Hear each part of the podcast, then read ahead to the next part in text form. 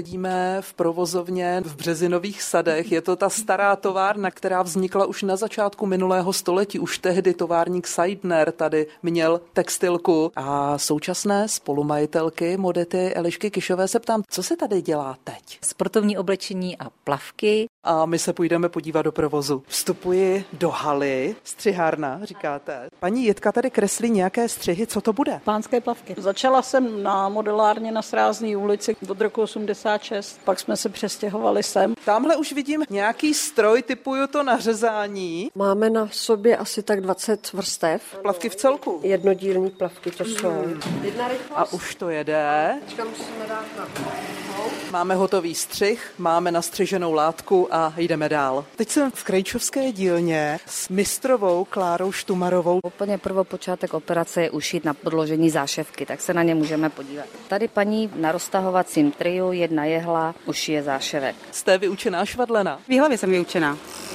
Pro modetu, pro bejvalou. Mělo to svůj učňák, no. Co všechno jste si tady zkusila? Klasický trio, Mauser, dekovačku, singer, pořád šiju. Jsme u dalšího stroje. Paní Rácochová přišívá gumičku. Jak dlouho pracujete v modetě? Málo, 40 let.